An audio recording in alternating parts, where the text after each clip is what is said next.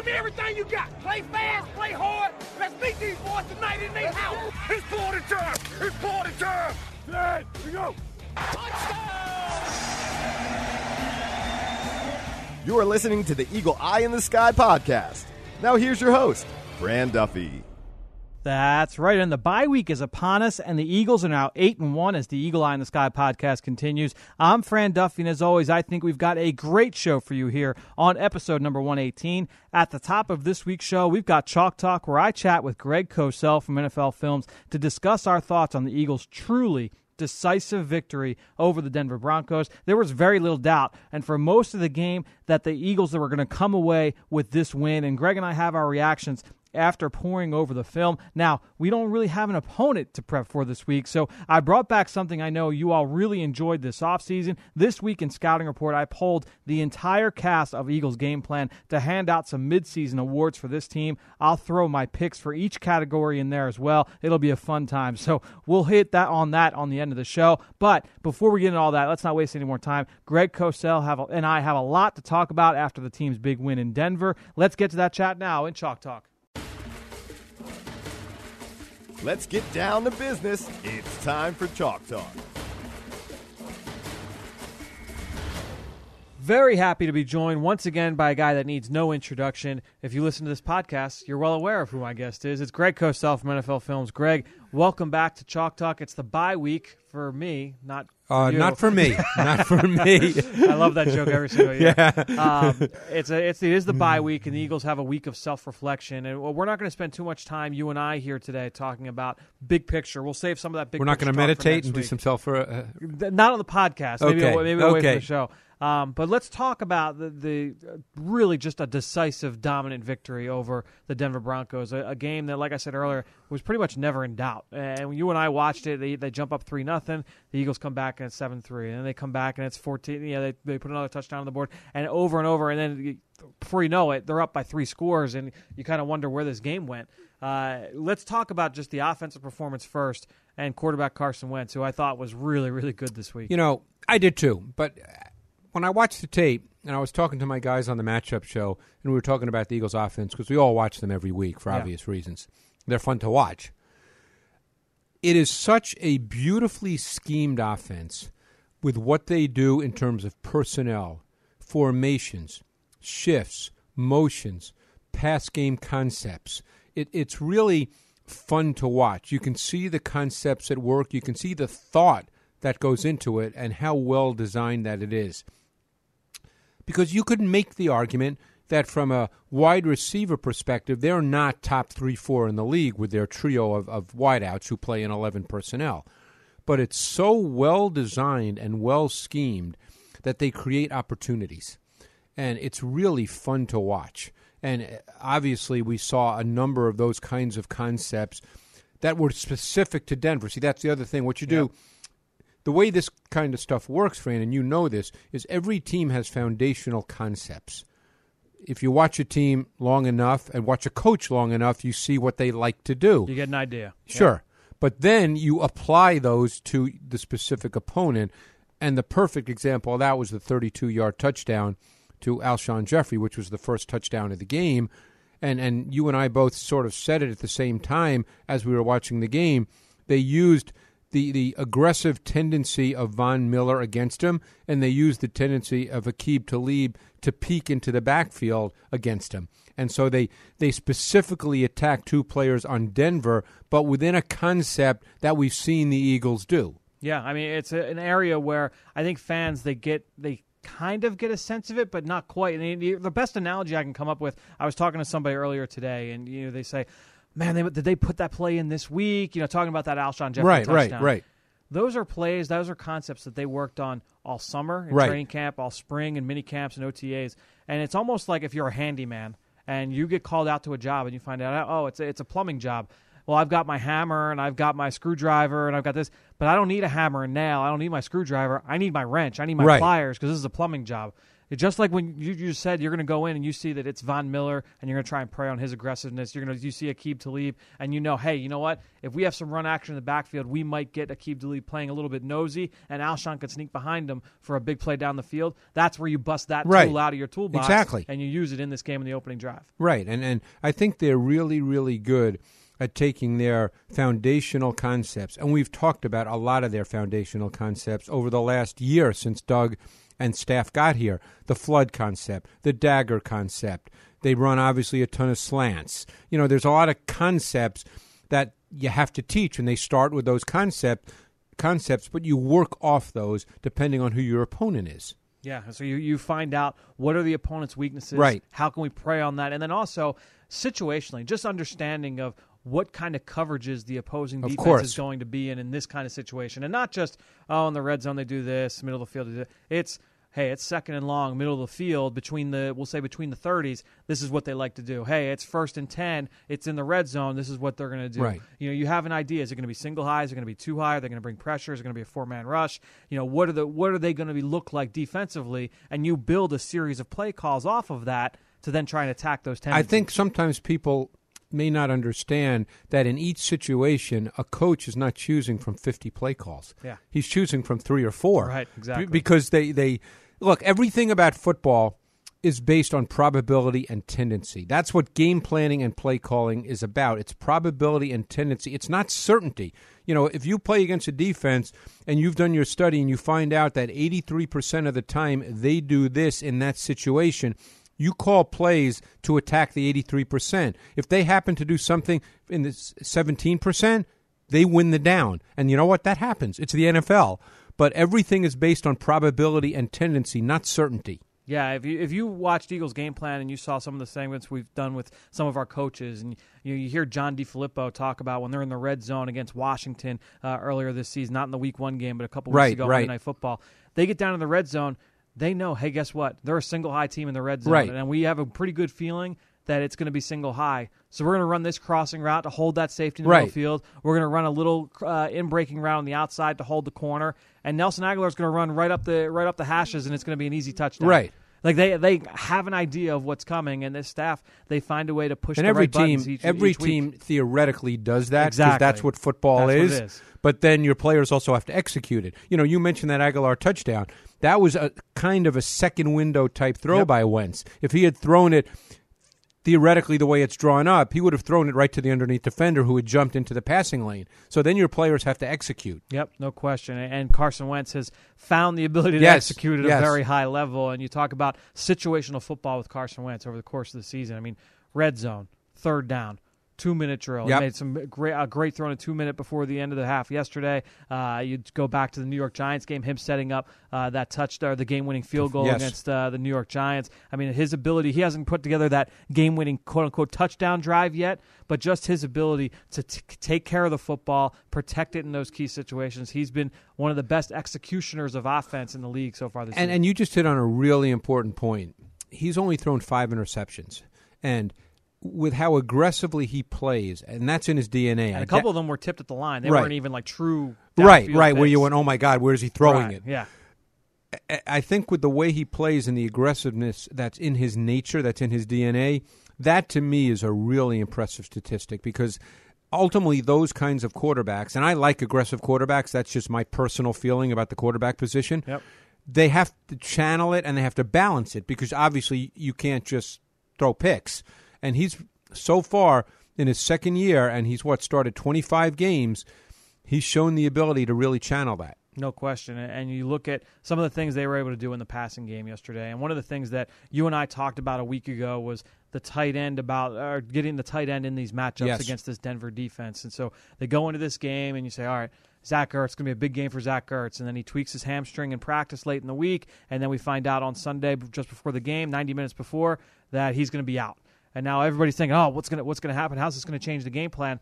For the Eagles, didn't change the game plan. No. They came they came out in multiple tight end sets and 12 and 13 personnel times with Seumalo in there as the third tight end, and they challenged Denver's defense to match up. And and the play that really stands out, of course, is the Burton touchdown. Yeah. Where they lined up in a two by two set, with Burton split wide to the left of the formation, Celek split wide to the right of the formation, and they knew that Denver would stay in their base personnel, and they got the matchup of Burton on Brandon Marshall, the linebacker, and they actually ran mirrored routes on both, as you That's know right. when you looked at the tape. They ran mirrored routes, and it was a sluggo. Uh, slant and go for both the tight ends on the outside, but they liked the matchup better with Burton on the linebacker because Celek had a safety. Right. So they went to to uh, to Burton. But again, there's a great example of just what you're talking about: lining up with two tight ends, feeling pretty com- comfortable with what they're going to get defensively, and then running a play to beat it. Yeah, it was a man beating coverage. Yeah. They got man coverage, and, and they were able to uh, to execute that for an. And it was an outstanding throw from Yeah, oh, for sure, because he threw it to the outside. It was a great throw. Only he could come down with a Trey Yeah. So it was an outstanding throw. Uh, and Carson made some outstanding throws in this game. You know, some of them, uh, you know, the, the Alshon Jeffery touchdown, not just the The first. The first one. one was a great one. The second one was a great throw. See that, and, and Ridiculous, again, that's one thing they've been excellent at throughout the first nine games is red zone. They are near the top of the league. I think they're second, maybe, Yeah. in the league in red zone Think so. efficiency, touchdown efficiency. That throw to Jeffery was exactly the kind of throw you have to make in the red zone. They are tight window throws that demand velocity and accuracy, and that throw had both. Well, what impressed me most about that throw was it was off of the sprint action, so he's sprinting to the right, and how quickly he throttled down, still stayed balanced within structure. His throwing arrows right, he, every, all, everything mechanically was so sound off of the run action, and he just puts it on a dart right on uh, Jeffery's face mask for a touchdown between two, three defenders. And we'd be really remiss if we did not give John DeFilippo a ton of credit because question. his mechanics are so much tighter this year. And he's a proud guy. You know that. And I bet that it was a little bit of a battle with Flip to work with Carson because Carson probably felt like there's, you know, as most young players who are good feel, but his mechanics are so much tighter now. And boy, you see him stand in the pocket, he's really tight. Yeah, and we mentioned some of those other throws that he made. I mentioned the one in the two minute drill. He, he, he was on point yesterday uh, in one of his best games of the year. So uh, let's now talk about this Eagles run game. Uh, and really, uh, we saw the debut of Jay Ajayi. Yep. Overall thoughts? It was under 10 carries for him on the day. Yeah. Uh, overall thoughts on his performance? Well, it's funny. Everybody will talk about the long touchdown run. I, I actually prefer. I think it might have been. Was it the same drive the where he had play- the it was the fourteen? play It was the play before. Yeah. That to me, That was a great run. It was a fourteen-yard run. That to me is really more representative of I Jay agree. Ajayi, because you could see on that long run. I don't know whether he's you know. I don't know if he has bad knees or whatever, you know, but you could see he can't, he couldn't really stretch it out just with the way he was running. But to me, he's a grinder. And that 14 yard run before, the play before, that is really representative of what he is. Eight yards after contact on Yep. the play. And some of that was lowering his shoulder through the first defender. Some of that was running through the arm tackle. He's running his feet through contact. He gets a little bit of help from his teammates. No, but him a that's couple okay. yards, uh, which you love that Yeah. mentality as well. Uh, that was an outstanding run. I and, that, and and you just used the word mentality. That's the kind of runner JJ is. He's got a mentality. There's a he runs with velocity. He's determined, and he runs that way on every carry. Yeah, yeah, I was really, really happy to see that. Corey Clement had a great game yesterday on on Sunday. I like Corey Clement. You are a big fan. He had uh, three total touchdowns Yeah. in the game. The the screen pass was extremely well designed. There was a lot to love Yes. from that touchdown. Uh, let's talk too about the option element of this uh, of this football team, and you, he was able to get into the end zone on the speed option, which I thought really kind of going back again to the game plan aspect of this game. If you're going to go up against a pass rusher like Von Miller, and you're worried how you know how are we going to block him, how are we going to take play. care of it. You don't have to block him. You can read him. Right. And they did it on the Alshon Jeffery Yeah. touchdown on the first drive, and then they did it on that Yeah. speed option play where you're not blocking Von Miller. You are saying to Carson Wentz, you're going to read him. If he crashes down on you, you're getting getting rid of the football. if he stays outside, you bend it in and you score. That's it. And that's exactly what they did on that play. And, and just, I thought Corey Clement all day long really ran hard. He ran, had a very competitive game on Sunday. No, and that's the kind of runner he is. You and I talked about him coming uh, into the draft. I liked him more than you did. I mean, I didn't think he was going to be, you know, Adrian Peterson, but I thought the style, the way he runs, I thought he had an NFL mentality. Yeah, no, no question. He he had a very strong game. Uh, and LeGarrette Blount, you know, he had a couple runs uh, where he saw, wished that he picked up a couple extra, Right. um, but still he had a couple really long ones that were Uh, you saw that fit the physicality at the point of attack. You saw the ability to again run through contact. They ran the uh, the six zero line set a few times yesterday uh, with his ability to get downhill quickly. They ran the wham element on a on a couple of plays as well with him getting downhill. So I, I'm really excited about this running back rotation moving You forward. know, but that's one area, as we we mentioned when we first started. That's one area where I imagine they'll be doing some self reflection. yeah, because they're going to have to figure out with Ajayi and Blount, Clement, Wendell Smallwood seemed to be the odd man out. Certainly yesterday. Two weeks in now, a row, yeah. Now we'll see what happens after the bye week, but. Uh, because Smallwood's another player that I think does bring something to the table, but you know it's tough to play four backs. Yep. I think the key for the Eagles coaching staff this week, and I'm sure the offensive staff will be looking at this, is trying to make sure that they don't get too predictable with how they're using the backs. So if if if Ajayi is in the game, if Blount's in the game, and obviously it's a small sample size right now with Ajayi for opposing defenses, but they don't want to get too predictable that when when one person's in the game, this is what they're doing. When another's in the game, this is what Right, they're doing. That, right. And they'll try and make sure that they add some They'll be aware of that. this week. No question. That'll be one of the things they focus on this week. Uh, let's talk about quickly the offensive line. Um, first, from a pass protection standpoint, I thought that the Eagles, go, again, going back to the game plan and the execution of that game plan, they did a great job. A lot of different ways to kind of negate that Denver pass rush. They moved the pocket. There's a lot of quick game early in the first half. A lot of things to keep Von Miller, Shane Ray, Shaq Barrett really on their heels. Great point. I made that. Uh, I, I typed that when I was watching the game uh, on tape today. I said that it wasn't so much what Lane Johnson and, and Vaitai did as far as one-on-one protection. It was just what you mentioned. It was quick game. It was boot action. It was backfield action. You know, all these backfield actions, Yeah. which were so critical. A lot of jet stuff on, uh, yeah. on Sunday. Yeah. So I mean, they, it was just a really good game plan to handle a, a potentially volatile situation. Yeah, I, when when you move the pocket as an offense, it really hurts the pass rush in that Yeah. The it's not a statue back there. You Right. don't necessarily have the same landmark rep in, rep out of well, this the quarterback's going to drop back and he's going to be right between the hashes at Right, seven yards. right. No, he's going to be he might be booting left, he could be sprinting right. Uh, there's a lot of different elements there, and then with all the diff- different things they did with the chippers out of the backfield and a tight end, uh, that really just kind of put. A lot of stress on those edge Yeah, rushers there for Denver. exactly So right. The game plan was very good. In the run game, uh, I thought Vaitai was improved in this Yeah. game. Um, I thought he was pretty good in pass protection overall. The week before against San Francisco was a little bit up and down in the run game.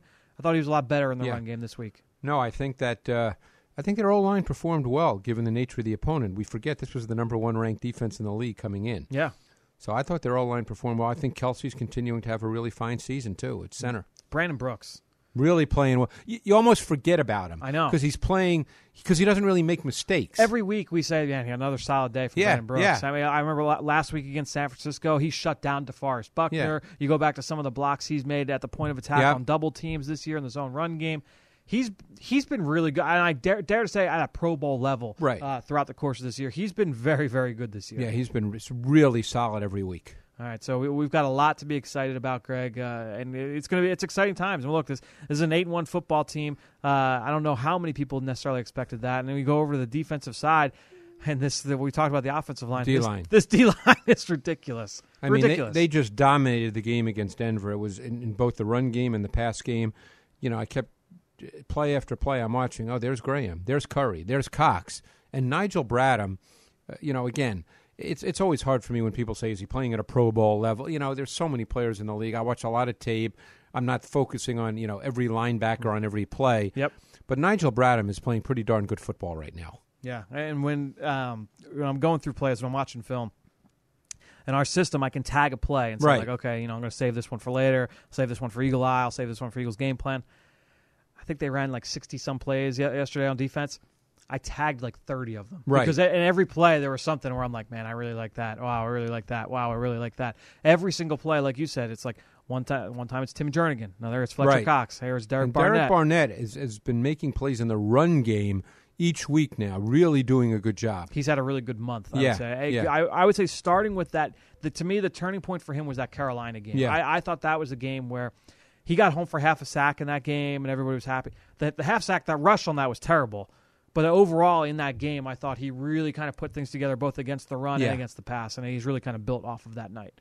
Um, Fletcher Cox has just been, He's been dominant, and He's they've done such a great yeah. job of of trying to free him up, and get him creating one on ones for him, whether it's against centers, guards, and at times tackles, and he's winning those matchups. Yeah, and it's a, it's a huge part because coming into the year, that was the one of the big question marks on defense. Looking back to that group a year ago, you know, we talk. I, I always think back to that Green Bay game. What was that? It was a Monday night football game here at Lincoln Financial Field against the Green Bay Packers, and Green Bay just crushed us. Yep. Uh, and in that game, we couldn't get a rush on Aaron, on Aaron Rodgers, and there were times where it wasn't just two blockers on Fletcher; it was three. You, you, so you have three one-on-ones across the formation, and no one's able to win. And so you go out, you draft Derek Barnett, you bring, you trade t- uh, for Timmy Jernigan, you sign a Chris Long, who's been outstanding. He really has. He's been really, really good. and Brandon Graham, you know, as solid a player as they come. He's really a good player. Yeah, no question. So now you've got the, the rotation. You've got now the, these added tactics, and they find so many different ways. Uh, for Eagles game plan this week, I'm going through and I'm like, all right, I'm gonna let's do a segment uh, for your segment on how they get how they free up Fletcher, and I'm going through and I'm pulling plays, and I'm like. There are like 19 different, 20 different plays I could have Right, pulled. right. You know, for this segment, I- I'm probably going to write off of it later. Is just all the different ways they try and get him one on one, and they do such a good job week in and week out of doing that. No, I agree, and that's and, and he's. I mean, we're saying the same thing now, but he's really been a dominant, dominant player inside. Yeah, and then you go to the linebacker level. You mentioned Nigel Bradham. Oh. I thought uh, uh, Mychal Kendricks again had a solid game. Hit the one stick he had in the goal line was was Yeah. really impressive one on one. Yeah, he's. I think he's played well, and he he had, he had a couple of good pass rushes yesterday as well. He didn't get a sack, but he, he looked good doing it. Overall thoughts on the Eagles secondary going into the bye? I think they've played well. Yeah. I mean, we talked about Patrick Robinson. We did that for Eagles.com, the interception. He played that about as well as you could play it. He's been really solid.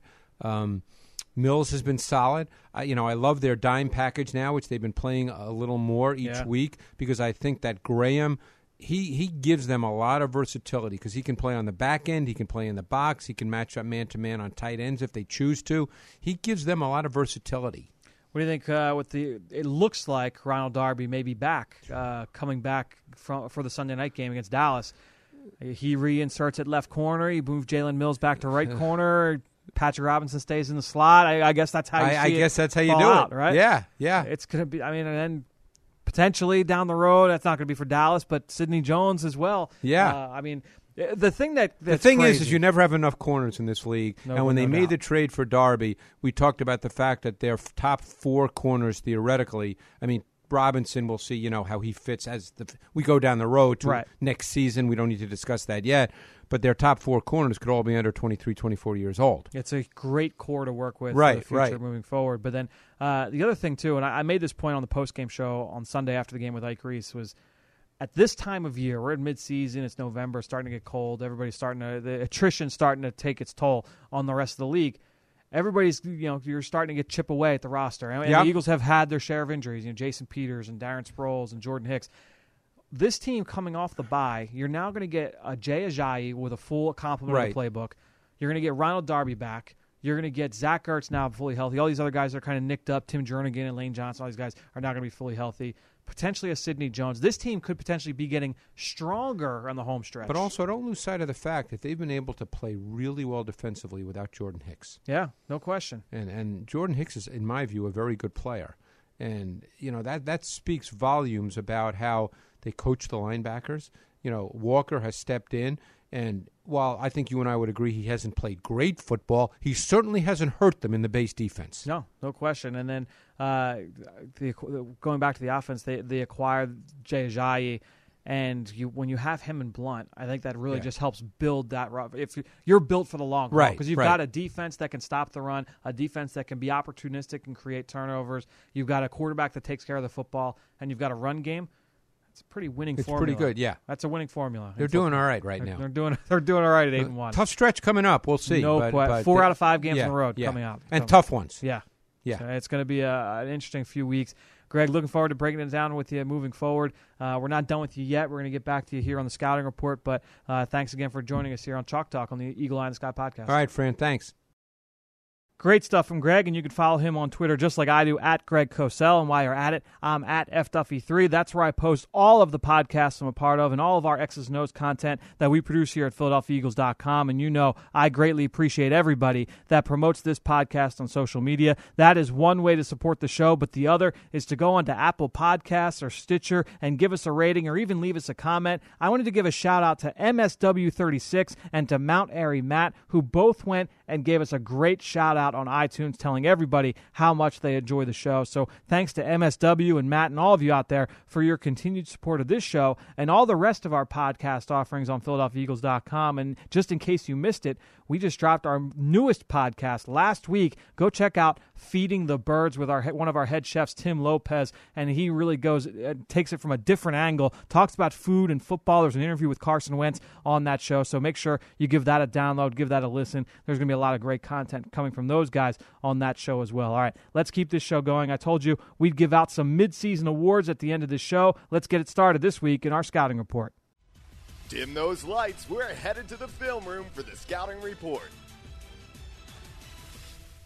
All right, so this week we're going to go around the horn. You hardcore listeners may remember I did something like this after mini camps in the spring, and I'm going to talk to all four analysts on our Eagles game plan show and get their takes on this team right now. The first question, pretty much a slam dunk, but had to ask it. Who is the offensive MVP of this football team? First up is former Eagles linebacker and 94 WIP host Ike Reese. Well, offense MVP, you got to go Carson Wentz. I mean, what is it, 23 touchdowns, five interceptions. He's having an outstanding uh, first half of the season. I mean, I think we all sort of expected him to take a jump in his second year, uh, but not even in our wildest imagination did we think the jump would be as great as it's been. So, yeah, he, he's been the uh, offensive MVP, not just for the Eagles, of this league the first half of the season. All right, so a very qu- easy question and answer there for Ike. We know it's going to be Carson Wentz, right? But I have to ask the why, and I'm really interested to hear the why for everybody else in this question. Let's go to the next uh, the next guest here, my good friend Greg Cosell, who you all know and love. Let's hear what Greg has to say about this question. My offensive MVP, boy, this was a tough decision, but I think I'm going to go with Carson Wentz.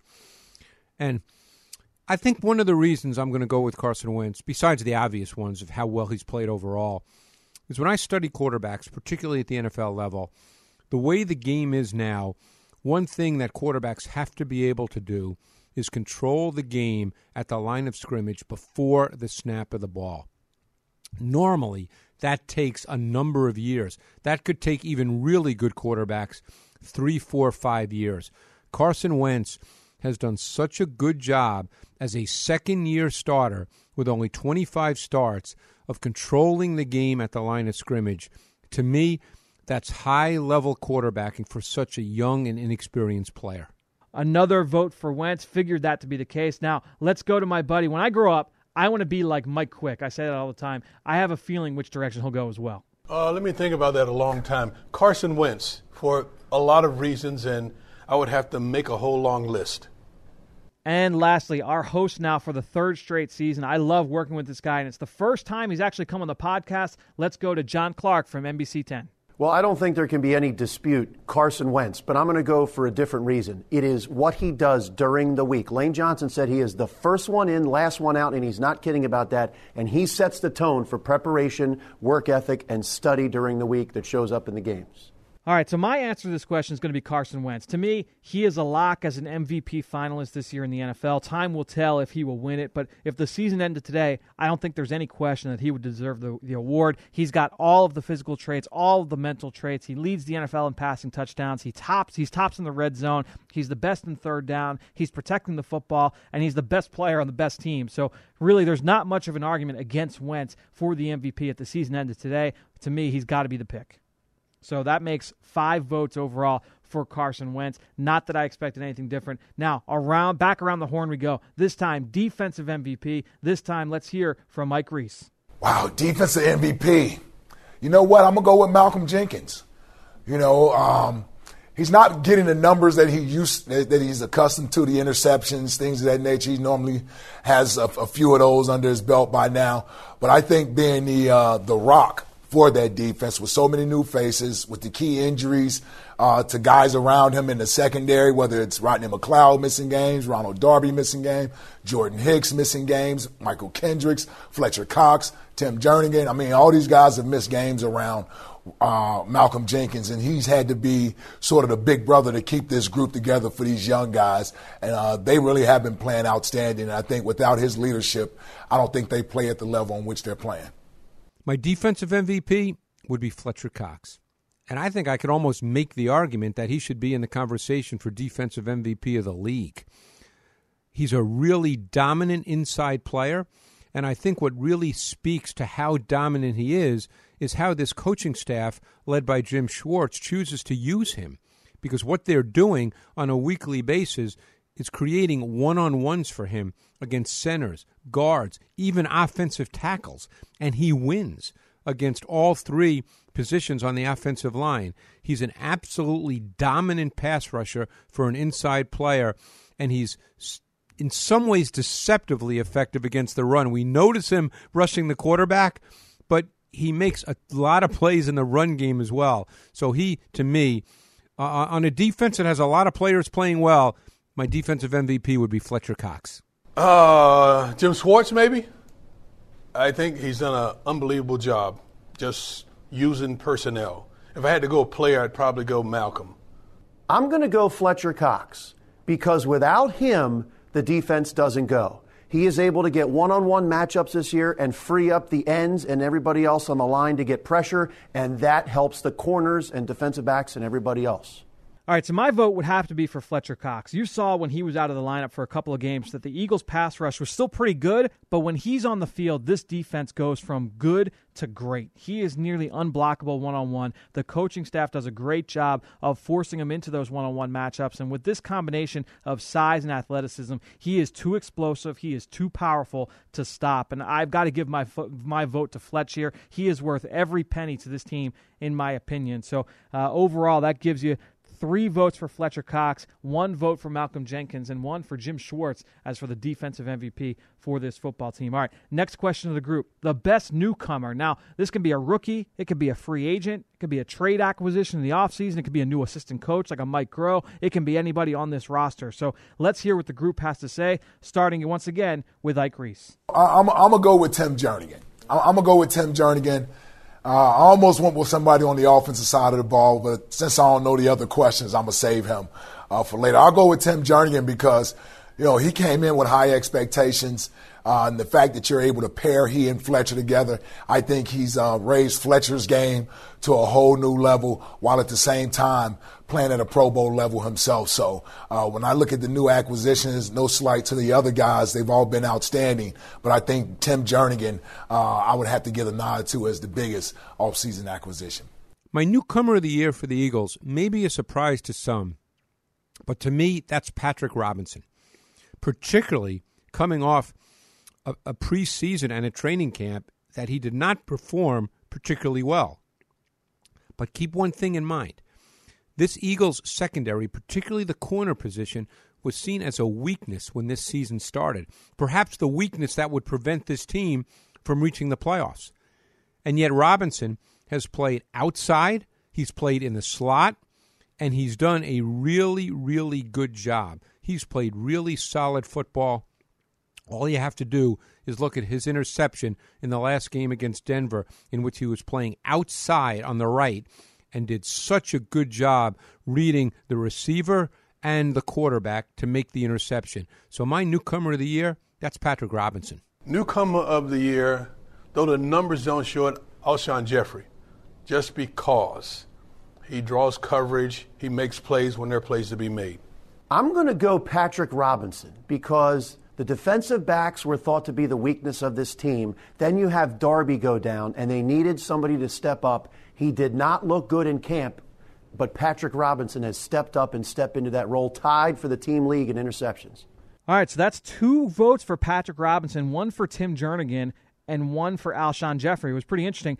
For my vote, and I'm going to kind of bring, bring this into a tie. I ha- I have to go with Tim Jernigan because we you guys all know I loved Bennie Logan. I was a huge fan of his when he was here, but by bringing Tim Jernigan in, you've got a player who is routinely disrupting offenses against both the run and the pass. He is tailor made for this scheme, and with how dominant he has looked at times, he has made it very tough for opposing offenses to get things going at the point of attack. He's a big reason why the Eagles have the number one run defense in the league. I have to go with Tim Jernigan, though my runner up would probably be Mike Groh and the job he has done with the Eagles receivers. So overall, now you've got two votes for Jernigan, two for Patrick Robinson, and one for Alshon Jeffery. All right, next up, we're going to go with the biggest surprise for this team. Someone maybe you had lower expectations for, and they've exceeded them up to this point. Let's send it back to Ike Reese. Oh, man. You know what? I'm going to go with Jalen Mills.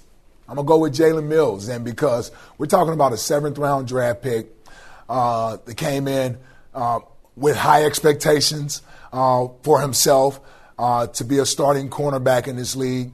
And I think for not having all the physical attributes that maybe a starting corner would have in this league, this kid is a hard worker, overachiever, never lacks confidence, plays with a short memory, and I don't think he gets enough credit for being as smart of a player that he is because of some of those physical limitations. You have to be an intelligent football player out there, and the kid is always in the right position, making big plays when you need him to. I think he's playing at a Pro Bowl level himself.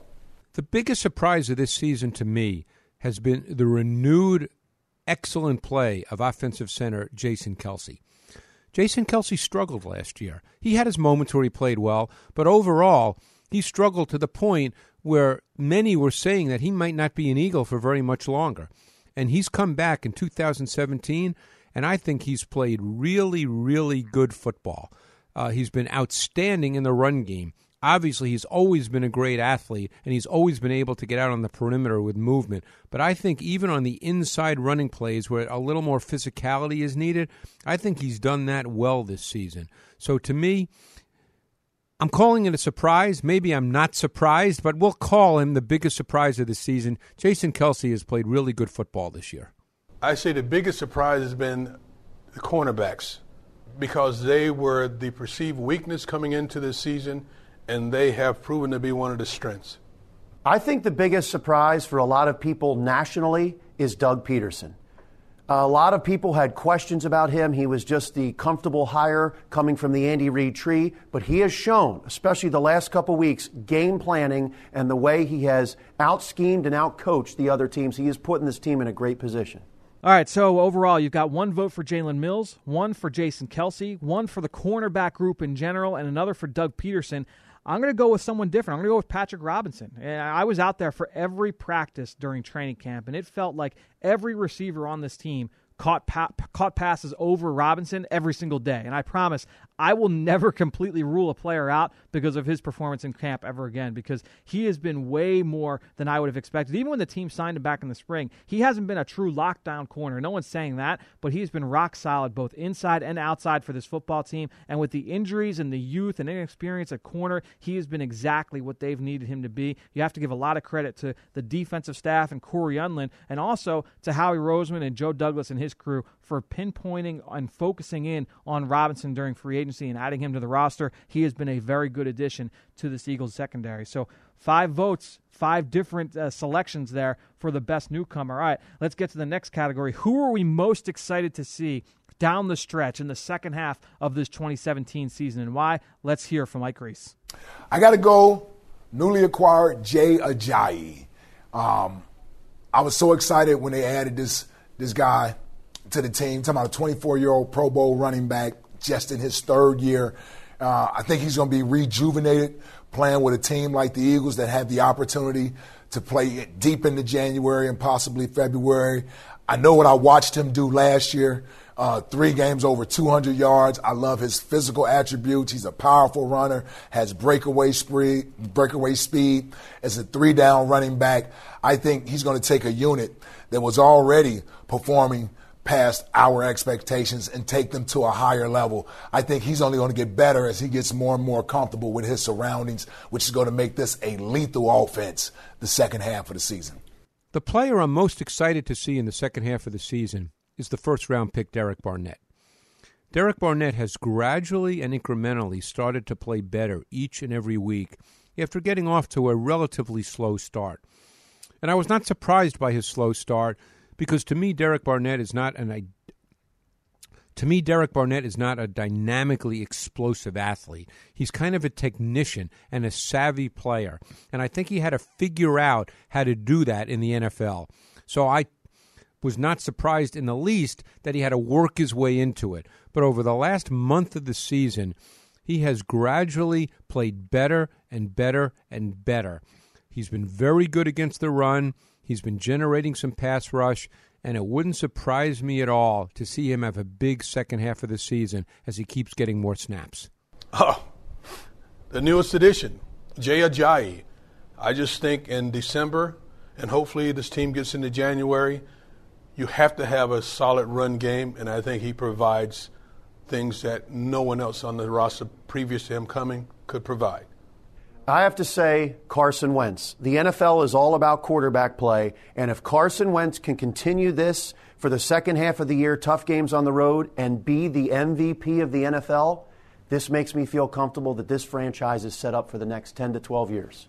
All right, so we got two votes for Jay Ajayi, one for Derek Barnett, one for Carson Wentz. I'm going to add on to the pile. I, I got to say it's Jay Ajayi as well. I was really excited about that addition. I told you all last week I had him ranked ahead of guys like Melvin Gordon and Tevin Coleman coming out of Boise State a couple years ago. And last year, he looked like one of the bright young runners in this league. So for the Eagles to get a back with his skill set is a steal in my mind. We saw what he could do on Sunday, as we talked about with Greg earlier. And to me, that's just a taste of what is to come with this kid. I am really jazzed up about the his addition to this Eagles football team, not just for now, but for the foreseeable future as, as well. So three total votes for Jay Ajayi, and again, one for Derek Barnett, one for Carson Wentz. All right, next category, we've got two left, is the top assistant coach. We know that Doug Pederson's probably the front runner right now for the coach of the year in the entire NFL. He's done an outstanding job with this football team. But let's talk about some of the assistants. There are a lot of ways you can go here. I'm really interested to see what these guys have to say. Let's start again with Ike. I'm going Jim Schwartz. I'm going Jim Schwartz. And uh, it's primarily because of a lot of the reasons that I had Malcolm as my defensive MVP. Really, Jim Schwartz has been the defensive MVP.